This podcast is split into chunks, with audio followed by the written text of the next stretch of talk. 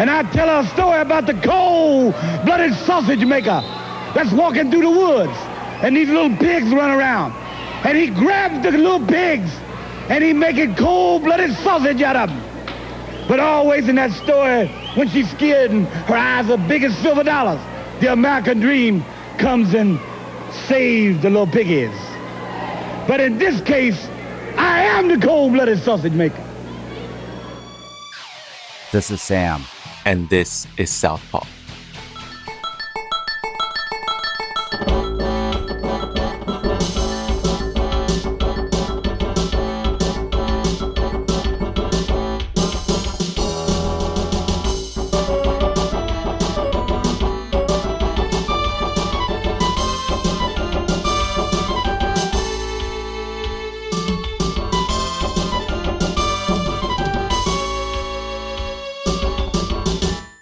This is volume one of a multi volume series on liberatory financial education. If you like it, consider supporting us on Patreon. If you don't want to commit to anything long term, you can make one time donations at Ko-Fi. If you want the transcript for this episode, it'll be available on Patreon. Financial Education How the Sausage is Made, Volume 1. Ladies and gentlemen, the world television champion, the American dream, Dusty Rhodes. Dusty, welcome. I am the cold-blooded sausage maker. Cold-blooded sausage maker. Cold-blooded sausage maker. I am the cold-blooded sausage maker. Cold-blooded sausage maker. Cold-blooded sausage maker. This is going to cease to exist. It's going to stop now. I don't play no game and I don't take no prisoners. Several months ago, I asked the Southpaw community what questions they wanted answered as far as financial education. The reason I asked this question is that thinking about your finances is an unavoidable reality. We are subsumed by capitalism. To be able to avoid thinking about capitalism or your own personal finances takes extreme privilege. However, the only resources for personal finance are right wing or ultra far right. This makes sense in that capitalism itself is right wing. So, of course, right wingers will be the ones to talk about your finances as well. Also, for baby lefties who aren't committed socialists, they've already shown a massive interest in technology and new financial products. And with the ease of access to gambling like trading, they've been low key turning to the far right for knowledge which has unfortunately influenced their overall political analysis. This trend is what finally pushed me into doing this series, because socially conscientious people were getting indoctrinated.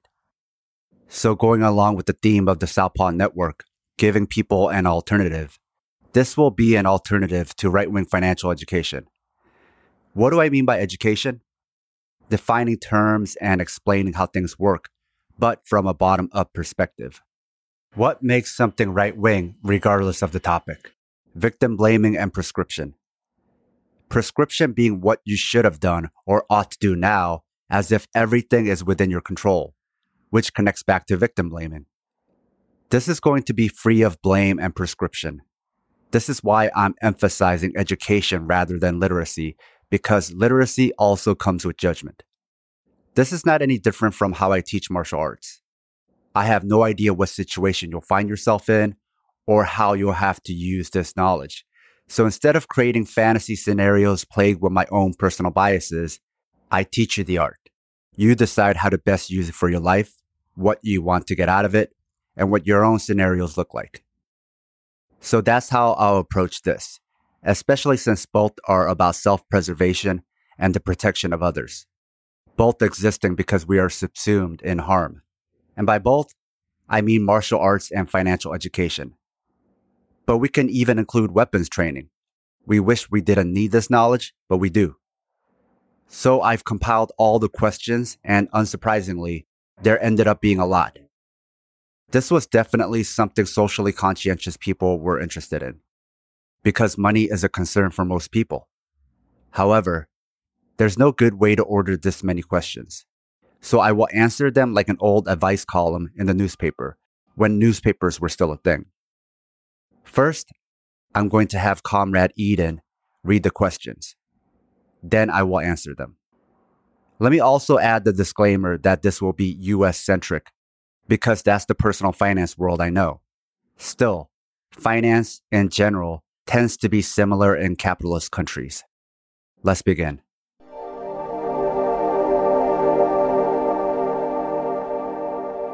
Rob writes Dear Sam, how do socialists, communists, and lefties rectify the moral problems of saving and working within a capitalist system while maintaining their values?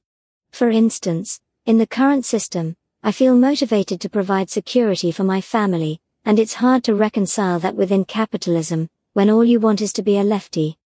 Dear Rob, how do you reconcile? You don't. Karl Marx predicted that capitalism would force us all to live in contradiction, even the good eggs. You understand it for what it is, as an unavoidable contradiction, because actually reconciling it with morals that advocate for equity and equality would require galaxy brain. This is why reading any online justification of capitalism is both funny and horrifying. It's like reconciling living in white supremacy culture while trying to be a good white person. There is no reconciliation. You, as a white person, will benefit from white supremacy. But you can also understand that white supremacy is wrong. It is what it is. As a good person, you may want to dismantle white supremacy, but that doesn't mean you still won't benefit from the harm of others. It's actually in reconciling and thinking there is no contradiction is when you get colorblind racism, silence, and complicit cooperation. It's in thinking you can be wholly good or all your actions can be wholly good in an unjust system that causes erasure and denial of harm. Being a good person in capitalism is messy. Period. That's it. That's what you're signing up for as a socialist. You're saying you are recognizing this reality. Denying all the harm is what makes a reactionary. Evan writes, Dear Sam, how do I financial plan for end times? Dear Evan, it depends on what you mean by end times. There are two ways people mean end times. One is the tongue in cheek meaning, the other is literal. Let me answer the literal, we are headed for the end of the world definition, rather than just meaning things will get worse. After all, investing for future bad times isn't any different from investing in general. Investing first assumes you have money to invest. Secondly, it assumes things will get worse, which is why you're told to invest before it gets worse. So the world is ending. What's the best use of your energy and resources? Building and participating in community. Having a network of people you can trust. People with your same collective morals. A mutual aid network. Developing a network of people with different useful skills for end times while developing your own helpful skills. Being a part of community gardens and seed banks. Stocking up on water, canned goods, medicine, and first aid kits not to mention taking first aid training and CPR. Having material supplies for yourself and your family, but also for others. Investing time in community based organizations, and perhaps even things related to tenants and the unhoused. This could also mean firearms training. But you can't talk about firearms without also thinking about depression and suicidal ideations which is why community is also essential for support, as well as having people who can hold your firearms if you are ever in crisis. If you're a part of a community you trust, it doesn't necessarily have to be you who is armed. Planning for end times means getting to know your neighbors, not just the ones next door, but also throughout your local community, including local businesses. Make as many allies as possible Take as many free classes as your community offers. Take advantage of your library and community centers. Borrow and read as many books as possible, not only for useful knowledge for end times, but also because memory might be the only way to pass on some of this knowledge. Then it's also essential to speak to and learn from elders. Also, volunteer your time. Support the community. If you have things to teach, teach the community. read to kids, invest in future society. Suppose the end is related to environmental causes. In that case, having masks around doesn't just protect you from COVID and other airborne diseases, but also against air pollution. This isn't everything, but it's a start. If there is a disaster coming, retirement accounts won't matter. Money won't matter. Hiding in a shelter and having all the guns just makes you a threat to yourself and everyone else. It's about community and mutual trust. T writes, Dear Sam, what is dollar cost averaging? Dear T, dollar cost averaging isn't a product or a type of investment vehicle, but an investment strategy. It means you are committing to putting the same amount of money into the market in regular intervals. If a percentage of your paycheck goes into a retirement account, you are doing dollar cost averaging. It makes investing automatic and takes timing the market out of the equation. Timing, in this case, means looking for the perfect opportunity to buy. Since you're committing the same amount of money every time, you buy less when the market is expensive, more when the market is cheap. Timing doesn't matter. You're maximizing thrift. This allows for small increment investing and works best the earlier you start. A note to our loyal listeners. If you love the Southpaw project, please support us and help us get paid for our labor, by financially supporting us on Patreon. This will give you access to exclusive bonus content, as well as our private chat group on Discord. But more importantly, it'll help us supplement the cost of running this project, the incredible time and energy we put into it 7 days a week, and you'll be giving us some breathing room, not only to juggle Southpaw with our day jobs, but also to expand Southpaw into other areas. Show your Southpaw solidarity, by supporting us, at patreon.com, slash, southpawpod. George writes, Dear Sam. What is compound interest? Dear George, compound interest means interest that builds upon itself. It's something that happens automatically with anything that earns interest. This can apply to savings, but also debt. The interest gets added to the principal, then the principal grows. Because the principal is larger, the interest is larger. This is how a small debt grows into a big debt, and likewise, how savings grow. So with debt, time is your enemy. In savings, time is your friend.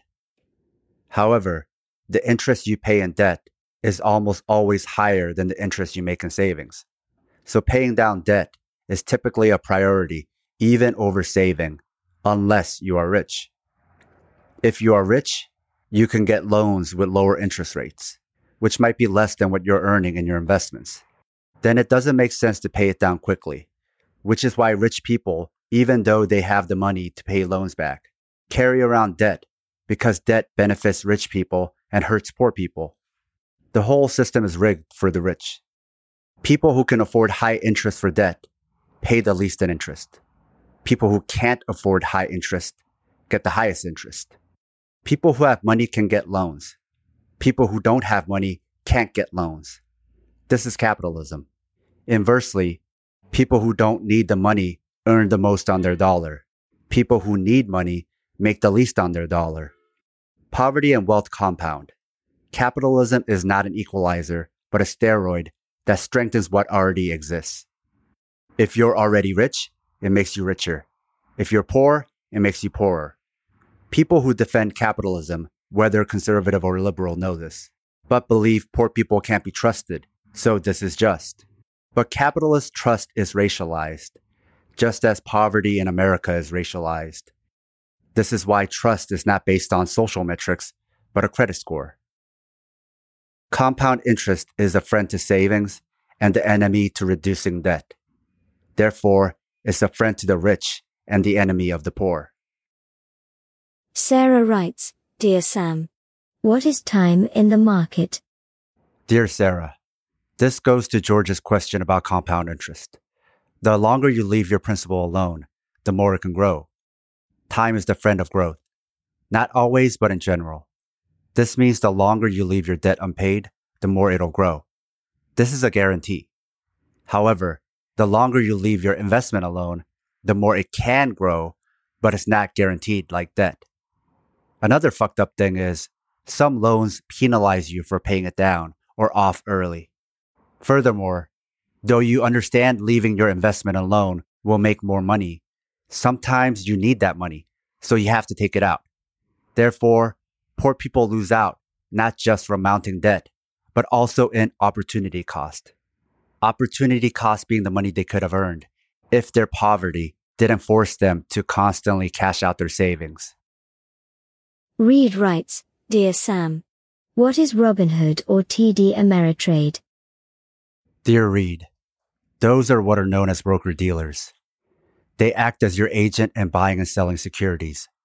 Without a broker dealer, you would have to buy or sell securities directly with those companies, which people also do, usually with their employers. However, those securities are usually still held at a broker dealer, which is to say, broker dealers are now unavoidable. Broker dealers will hold your securities in an account under your name, just as a bank would with money.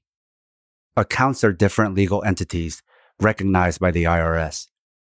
Broker dealers will help you create these legal accounts, such as retirement or custodial accounts, acting as your lawyer and planner. However, the ability to do so many things conveniently can get people in over their heads. This is not a bug, but a feature. Since they don't charge any upfront fees, they make their money from you on the back end. Suppose you're ever in need of actual financial advising. In that case, you're better off paying for a fee based service rather than something that has no upfront costs, but make their money off of you based on your behavior. Then it is in their incentive to manipulate your behavior. Terry writes, Dear Sam, what is a trust fund? Dear Terry, despite what you've heard from the media or popular culture, a trust fund isn't all that fancy, though it can be. A trust fund is a fund that belongs to a trust. So it's two things the trust and the assets within the trust. If you've had a parent or grandparent die or dealt with estates, you might already be familiar with trusts. It's a legal entity that protects assets. It can be created for yourself or for someone else. So I can be a trustee for my own holdings, like in a living trust, or I can be the trustee for someone else, like my child. This connects back to broker dealers as they can create simple trust accounts for minors. That's what people most often mean by quote unquote trust fund. Money someone's had in their name since they were a kid. A trust fund kid. Any custodial account for a minor is a type of trust account. After a certain point, they stop being a trust because the ownership transfers over to the minor when they become of age, either 18 or 21. You can also create more sophisticated trusts that allow for more customizations, such as a lifetime allowance, stipulations on how the money can be used, and when the assets become fully available to the beneficiary. Unfortunately, the legal fees for more sophisticated trusts can be a barrier for some families. Still, it can make sense for even non wealthy families based on the circumstances. For example, I have a friend who is the trustee to his adult sister's trust account because she has Down syndrome. So his parents set up the trust to take care of their daughter even after they've passed. If something happens to my friend, there are instructions for a new trustee. If something happens to everyone, the money will go to a charity. A trust can also offer more protection than a will make splitting up assets to multiple people simpler and neater, allows you to be much more precise in what happens to the assets, and is more challenging to dispute than a will. Another way someone can be a trust fund kid is if they inherit money, which is to say, lots of people are actually trust fund kids, which doesn't necessarily mean they're rich. Also, just because a lot of money was passed down to someone doesn't mean it happened through a trust either. However, all ultra wealthy people will set up trusts, usually to hide money and avoid taxes. The IRS also can't win cases against rich people. The law favors whoever can afford the best lawyers and accountants. So the IRS often won't bother and randomly audits working people instead. The recent Pandora papers have revealed how the US is that shady country where money goes to hide. It's the combination of our secrecy laws that protect the wealthy, IRS tax laws that favor the rich, and our trust, foundation, and corporate tax laws. Unfortunately, US politicians have no incentive to fix this problem. It's not something their constituents will even care about. Moreover, US politicians are incentivized to make it worse, and they do. Every US accusation is a confession. Dave writes, Dear Sam. As a freelancer, what's the smart way to handle your income and plan for taxes? Dear Dave, since I can't or don't feel comfortable giving anyone tax advice, I'll only provide general concepts. Freelancers still have to pay self employment tax. Unfortunately, some freelancers don't know this, which can get them in trouble. Depending on your situation, it may make more sense to pay taxes quarterly. This can save you from a giant bill at the end of the year and help you plan your budget. Based on how much you're making, what type of personal assets you have, and the line of work you're in, it may also make sense to incorporate. This can protect your personal property from liability and give you more options as far as retirement savings. Of course, incorporating may mean more taxes to prepare and more in tax service fees, but it's worth it if you end up saving more than you spent. In discussions about who pays the most taxes, what's not discussed is how accountants are no different from lawyers. The more expensive the accountant, the more you can get away with. So rich people can and do pay more for tax services to avoid paying taxes, just as they can pay for expensive lawyers to avoid going to jail. So along with expensive accountants, trusts, and business entities, including nonprofits, there are many ways for rich people to avoid paying taxes. In contrast, the rest of us don't have that luxury unless we earn so little or nothing at all that there's nothing to tax. At this point, we have bigger problems than taxes, such as our existence being criminalized. Gloria writes, Hey Sam. What is fractional investing? Dear Gloria, fractional investing is relatively new and is part of how small investors have been able to pump expensive stocks. It leveled the playing field to allow more investors to participate in the market. It also made stock prices more volatile because it made the unit of exchange smaller. Let's say a company releases 100 shares into the market. Every buy and sell of each one of those shares affects the stock price. If we split up each share into another 100 shares, you now have that many more units to affect the price. Cryptocurrencies, since inception, allowed for fractional shares, which is part of why the prices are so unstable. We are now seeing similar price action in the stock market. But on the flip side, dollar cost averaging, which used to be only available for retirement accounts and funds, can now be applied to stocks and ETFs. ETFs are exchange traded funds, like a stock version of a mutual fund or basket of assets. What made dollar cost averaging difficult before fractional investing was that you couldn't automate it. If you wanted to spend $100 a month on a stock or ETF, $100 might not be able to buy whole units. You might end up with 4.2 shares or 3.5 shares. So that means you would have to manually decide how many whole shares to buy each month. But now you can buy 3.5 shares. So you can budget a dollar amount to automatically buy at your set intervals without having to worry about whether it's a whole unit or not. This is the end of financial education How the Sausage is Made, Volume 1.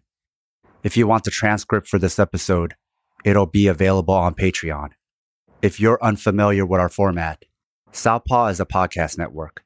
So the next episode of this show, which the network is named after, will be volume two of this series.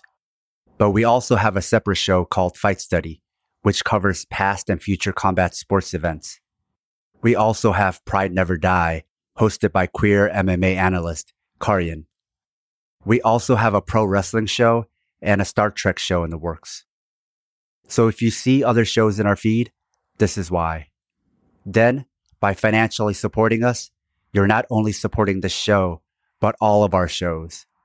This series also took months to prepare, so it takes a lot of effort to bring you the content you enjoy. So help us out if you can, and don't forget to check out our other shows as well. If not, I'll be back in about a week with financial education. How the Sausage is Made, Volume 2, baby. Ladies and gentlemen, the world television champion, the American dream, Dusty Rhodes. Dusty, welcome. I am the cold-blooded sausage maker. Cold-blooded sausage maker. Cold-blooded sausage maker. I am the cold-blooded sausage maker. Cold-blooded sausage maker. Cold-blooded sausage maker. This is going to cease to exist.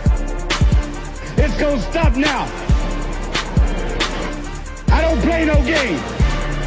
And I don't take no president.